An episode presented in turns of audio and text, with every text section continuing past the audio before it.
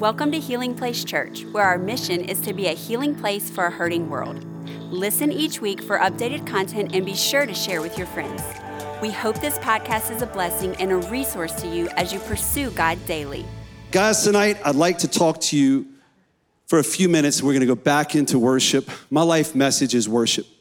So when I prayed about what the Lord would have me to share with you tonight, I just I felt like we're going to talk about worship. Here's the thing. We just worshiped and it was amazing. So it was one of those things where I'm like, I was sitting over there thinking, I don't need to teach on worship. Everybody here knows how to worship. And we go in, but the Holy Spirit said, No, I have something specific that I want to add to people in this place. And so I want to talk to you about a priest in training. A priest in training. A priest in training. Do you know you have an ultimate calling, and it's not to your career, uh, it's not even to be a great spouse or a great parent. Your ultimate calling is to be a priest of the Lord Most High. And how overwhelming that is that God would call us to be a priest. Have you ever done a job that you did not feel qualified to do? Have you ever had on the job training and you felt like you just did not know what was going on? So I recently got, had a gift. Somebody from our staff for Pastors Appreciation Month, they gifted me with a 30 minute flight lesson. And so I've been wanting to get my pilot's license for a while, so I thought I'd go give this a shot. So I go to the airport and I brought Angie with me. She was a bold person to come. But I get in, in, this, um, in this plane, and the guy that was doing the training was uh, like a college student, post college student. I could tell, though, that he was just doing it to get the hours. And uh, I hope he's not here tonight. That would be horrible if he was here tonight. But I could just tell that he was just getting his hours in. And so uh, he started just telling me, oh, this is no big deal, no big deal. You got this, you got this. I have never flown a plane before. I have no idea any, I don't know what these gauges are. I don't know what the ha- handles are, the foot stuff. And, and he's like, okay, go ahead and pull out on the runway. And uh, I'm like, I don't know how to pull out on the runway. I literally know nothing of what you're talking about. He's on the headphones. He's like, okay, go ahead. I said, go ahead, pull out, pull out. I'm like, bro, I really don't know anything. And so, so he, he lets me try my best to get out on the runway. So I, I figure it out. You got to push the pedals and brake and, and all this stuff. And so I get out there. I was like, what a bold soul this guy is. And my wife's sitting in the back seat. I thought our lives were in jeopardy. And uh, we pull out on the runway, and he's talking language. And if you guys have never heard airplane traffic language, it's another language. Rodeo, uh, Frisco, I don't know I'm saying the wrong words Alpha, Beta, Bravo, Delta, Delta, Z coming up. I was like, I don't know what he's saying. And then he's like, Did you hear that? And I was like, I don't know what it means. So anyway, he's like, Okay, go ahead, we can take off. And I'm like, Yeah, that doesn't mean anything either. I don't know what that. So the whole time he's just assuming that I know what's going on, and I literally have no idea. And so we finally, guys, I took the, I took off. I took off. And, and so I'm in the air, and he's like, okay, go ahead and bank to the right. I have no idea how to bank to the right. But this guy was so trusting, let me do this stuff. And I, we finally landed the plane, and, and I'm here. I live to tell the tale. But I thought to myself, that was both great and horrible. Because it was great because now I feel like I can do it. But it was horrible because I could have died. Easy, easy, you know? But you know, many of us, we are called into this priesthood, and you probably have no idea what you're doing. You have no clue how to be a priest. You know, if, if, if, the, if, if, before you showed up to service today, somebody met you out there and put an ephod on you and put a, a, a, linen tunic and said, okay, you're a priest of the Lord Most High. Go in there and do your duties. You'd be like, I have no idea what to do. You might know a couple things like, well, everybody's lifting their hands, so I'm going to lift my hands. And everybody's singing, so I'll, I'll sing. But you would feel overwhelmed. I'll give you one more illustration. Uh, I was invited to play paintball, paintball war uh, and with, with some people. They invited me out to the woods to go play paintball. I had no idea what I was getting into. We get out there and they give me a gun, they give me a, a helmet, some, some stuff, and I'm like, all right, so what do we do? And they're like, just go out there and shoot people, you know? So within the, within the first 30 seconds, somebody started shooting me upside the head, the back of the head. Pop, pop, pop, pop. If you've never been hit with a paintball, life got real, real fast. And I was like, I'm, I'm really into something. And this is the word the Lord gave me to tell you tonight is that you are in a spiritual battle, you're in a war, and the prize of the war is your worship. And what the enemy is after is your worship. What the Lord is after is your worship. Worship is the gold of the spirit world. When Satan tempted Christ, Christ's third temptation, Satan said, I will give you all the kingdoms of this world if you will bow down and worship me. There is an eternal struggle over your personal worship. So, your worship, you're called to be a priest. This is the ultimate calling. And all of heaven, both dark and light, are after your worship. And you're like me in that plane. You don't even know what you're doing. You don't even know that you're called to lift up spiritual sacrifices. You don't even know what you're doing, but there's an eternal struggle over your worship. I want to read from the scriptures from the book of First Peter chapter 2 verses 5 and then we'll read verse 9. 1 Peter chapter 2, verse 5 and verse 9. Aren't you thankful for big screens that have scriptures on them?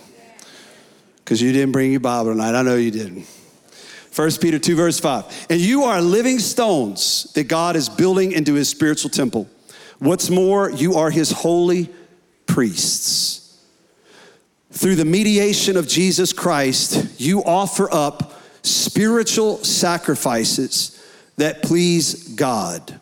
Then, verse 9, you are a chosen race. Elbow somebody say, You're chosen. You're a royal priesthood. Elbow somebody else say, You're royalty. A holy nation, a people for God's own possession, so that you may proclaim the excellencies of Him who has called you out of darkness into His marvelous light. Father, in the next few moments, shine your light on this topic of worship and priesthood. Show us who we are. Lord, David worshiped you seven times a day. Daniel prayed three times a day. Open our eyes to the reality of our priesthood. In Jesus' name, amen. You know, uh, I don't know if you have had the same tension and frustration, but I feel like as church culture and church world has progressed, many people have lost the understanding of worship and what it really is. Some churches have abandoned the whole idea of even playing Christian songs in worship. They just play secular cover songs because to them it's music. They don't quite understand the significance of the royal priesthood, the holy people assembling and offering up a sacrifice of praise. Many churches have lost their way because they've lost the meaning. Some people think that the music is the part before the preaching that you want to be late for. Oh, that's just the singing part. That's just singing part, and we're gonna show up. I love hearing Pastor Mike preach. I'm gonna show, show up then. Did you know that the official holy sacrifice begins when the first note starts? And as a royal priesthood, it is time for you to take your station and to begin to offer up a spiritual sacrifice to the Lord. Churches have lost the idea of priesthood. But guys, we're, we're a holy priest. You're on the job. You, you like me in that airplane, you don't know what you're doing, but you got to figure it out. You got to figure out what it means to be a holy priesthood to lift up sacrifices that please the Lord. And so, if there's this eternal battle over worship, and I believe this with all of my heart, that when there is a region where there are no God worshipers, then there are, there's self worship and there's demonic worship. Principalities rule over areas where there is no worship. Satan desires the worship of people. He holds people in his power. But when one worshiper begins to lift up a sacrifice to the Most High God, I believe that it's atomic and nuclear in nature. I believe something goes off in the spirit world where demons say, something just happened over there.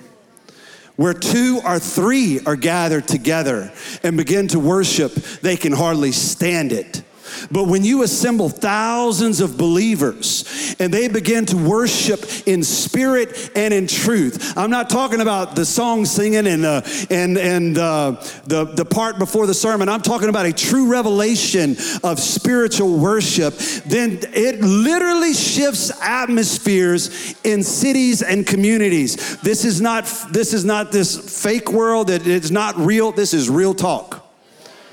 Demons tremble at the worship of God's people. When Jehoshaphat was being surrounded by three armies, he did not know what to do. He said, just sing, send the singers and the musicians out there. And as they began to worship, the Lord set ambushments in the camp of the enemy and they began to kill themselves. By the time the soldiers got there, every one of them was dead. This is warfare. There is warfare over your worship. So I want you to make this individual. There is, wor- there is warfare over your individual worship. The enemy wants your worship. He also wants you to worship self.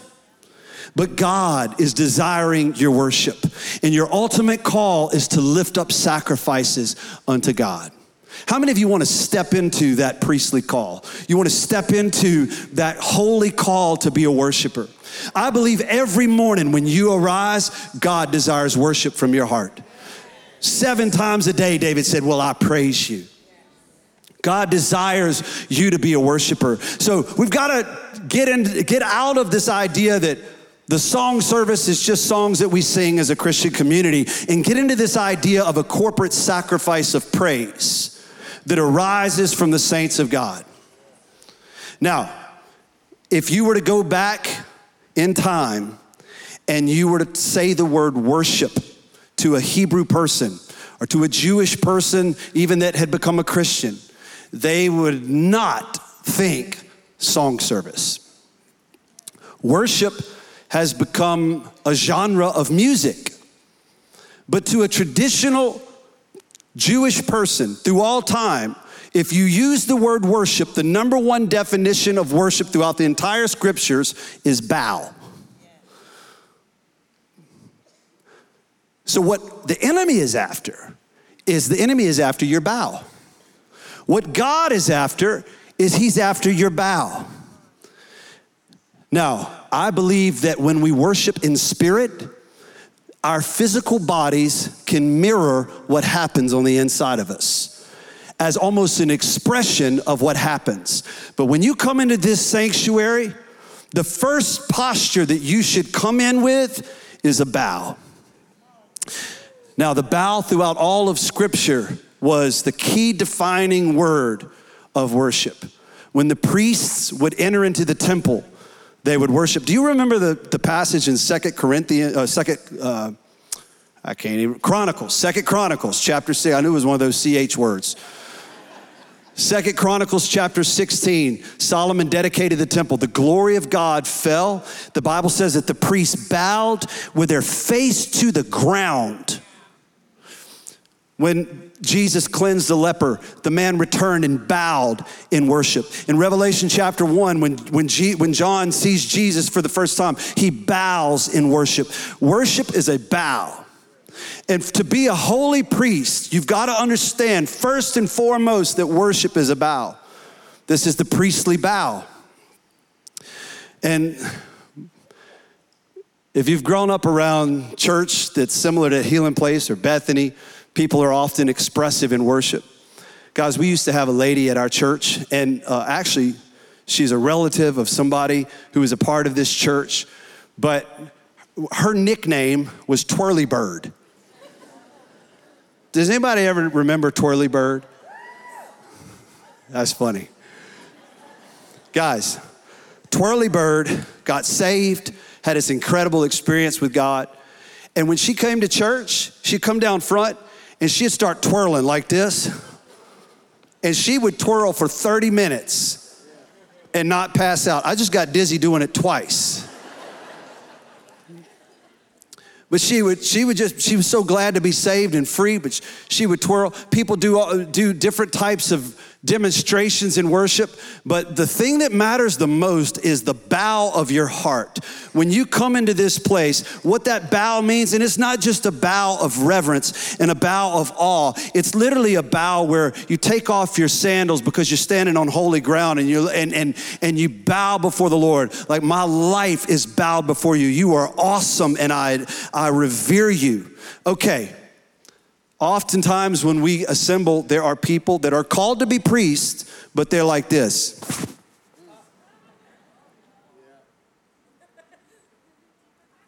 Song stuff. They don't have a revelation that you are called to bow before the Lord. It takes a humility to bow before Him. I just want to challenge you that there is a revelation of a bow, and God desires that bow from you. The enemy is after your bow, and God is after your bow. I think of Psalm chapter 95, verse 6. Look at this verse. It says, Come, let us worship and bow down. Let us kneel before the Lord our Maker, for he is our God, and we are the people of his pasture and the sheep of his hands. So, the first thing you need to learn as a priest is the bow of priesthood.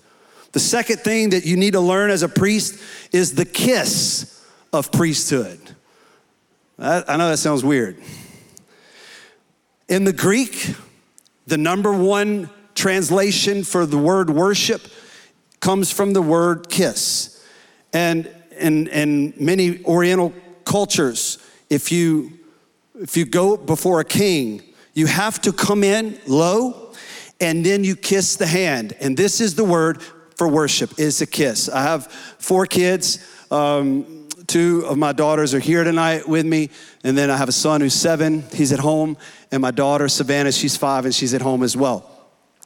My, all of my kids, when there's a, a, a TV show and a kiss happens, and you guys have kids, grandkids, you know, it's like, oh, you know, nobody wants to watch the kiss when you're younger, except for my youngest girl.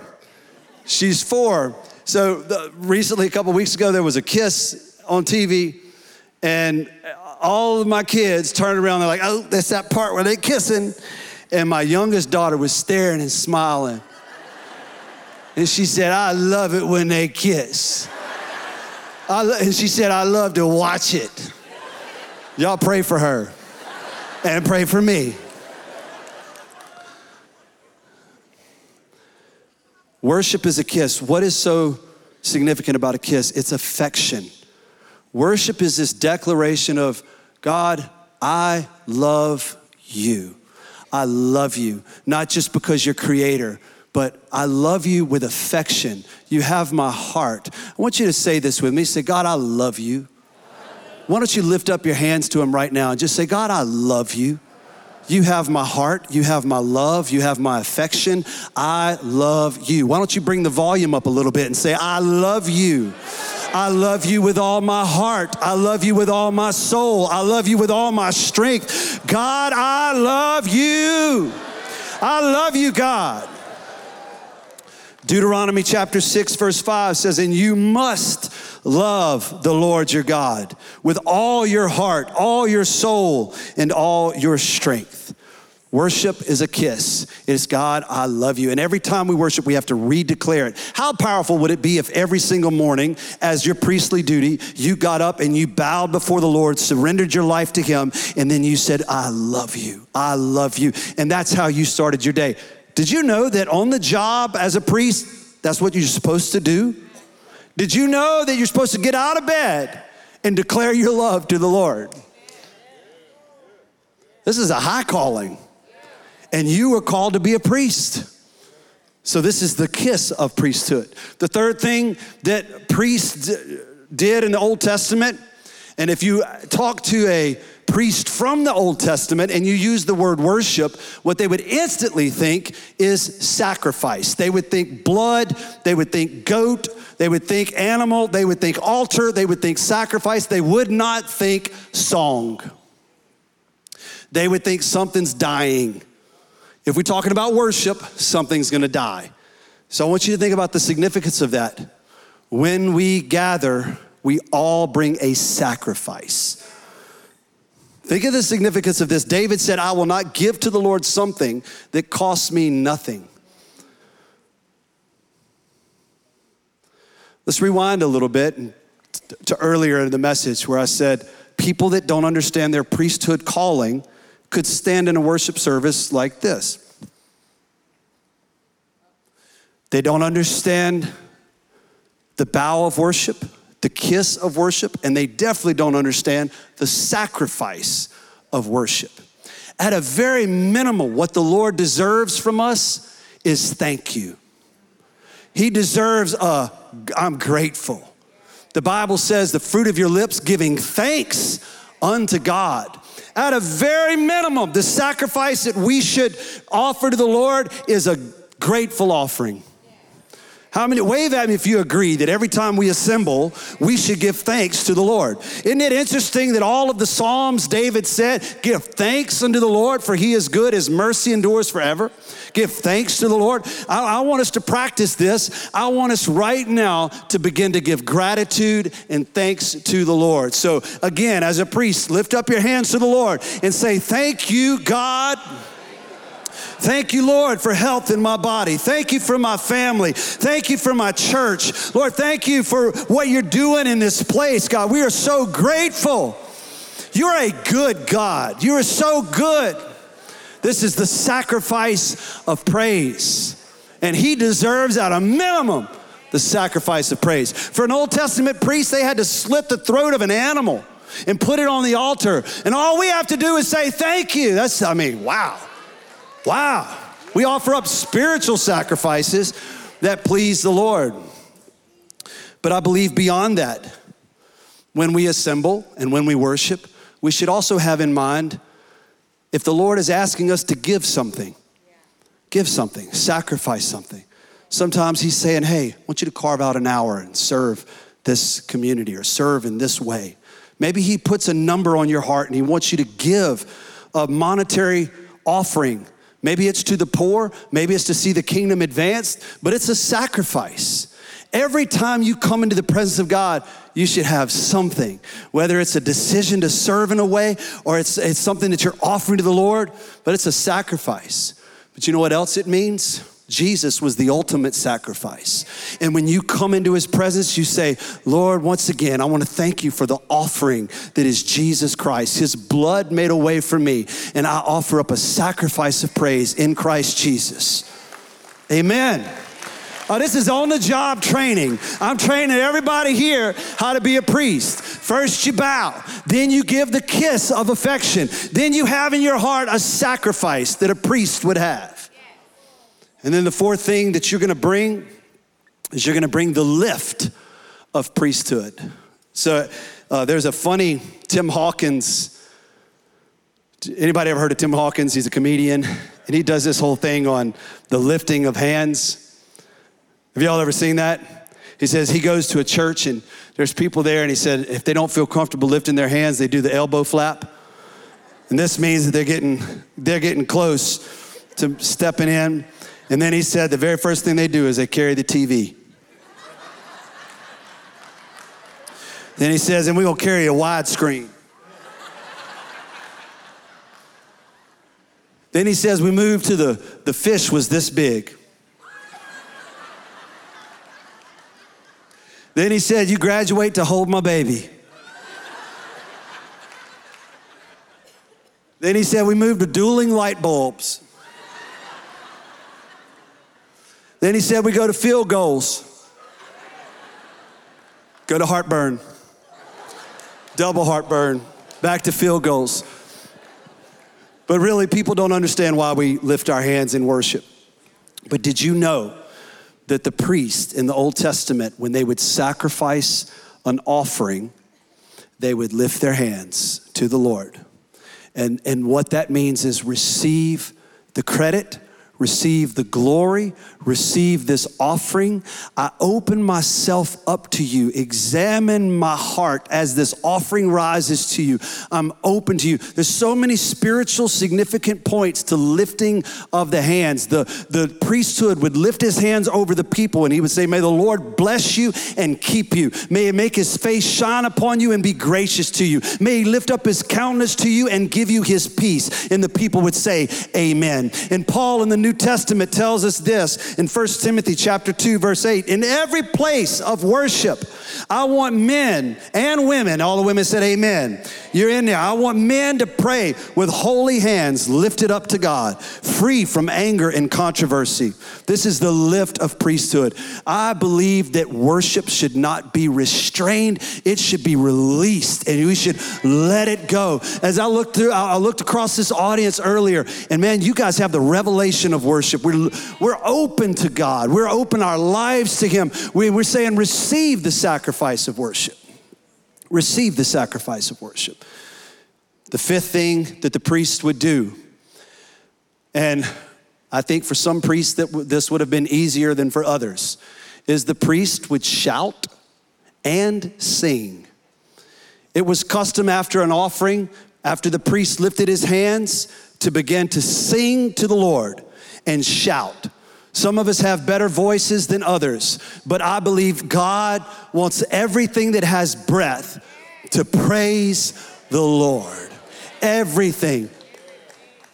There used to be a guy in our church that had a three note range. Uh, uh, uh, uh, uh, uh, All songs fit in those three notes. And he would sit behind me and I'd hear him sing, and I'd just be like, oh my God, Lord, you can't love that. There's no way you love what that guy is doing. I believe the Lord loves to hear his children express worship to him. His angels worship. If you look in the book of Revelation, I'm sorry, if you don't like to worship and don't like to sing, you're going to hate heaven because in heaven, there's always a new song being sung, and they sang a new song, and they sang a new song, and a new song. You're not going to like heaven because heaven is an expressive place of worship to our, our God. I would encourage you to, even if you don't know the words of the song, you know how sometimes you come to church and they're singing a, a, song and it's new, you might not like it, but the words are on the screen. Just fumble your way through it. Read those words. And my, my papa on my, my mom's side used to come to church, uh, but he passed away a few years back but he came from the Baptist church where everything was a hymnal, and he loved those hymnals. And guys, I'm not gonna lie to you, I love old songs. I'm an old soul. I love old music. Uh, and some of the newer stuff, I have a hard time getting with it. My team will make fun of me because when I come up on the stage, I'm gonna sing an old song. Some people sing a new song, I sing an old song. But he so he would come to church and he liked all the old songs, but he would sit there on the front row, and I would, I would stand next to him and I'd hear him go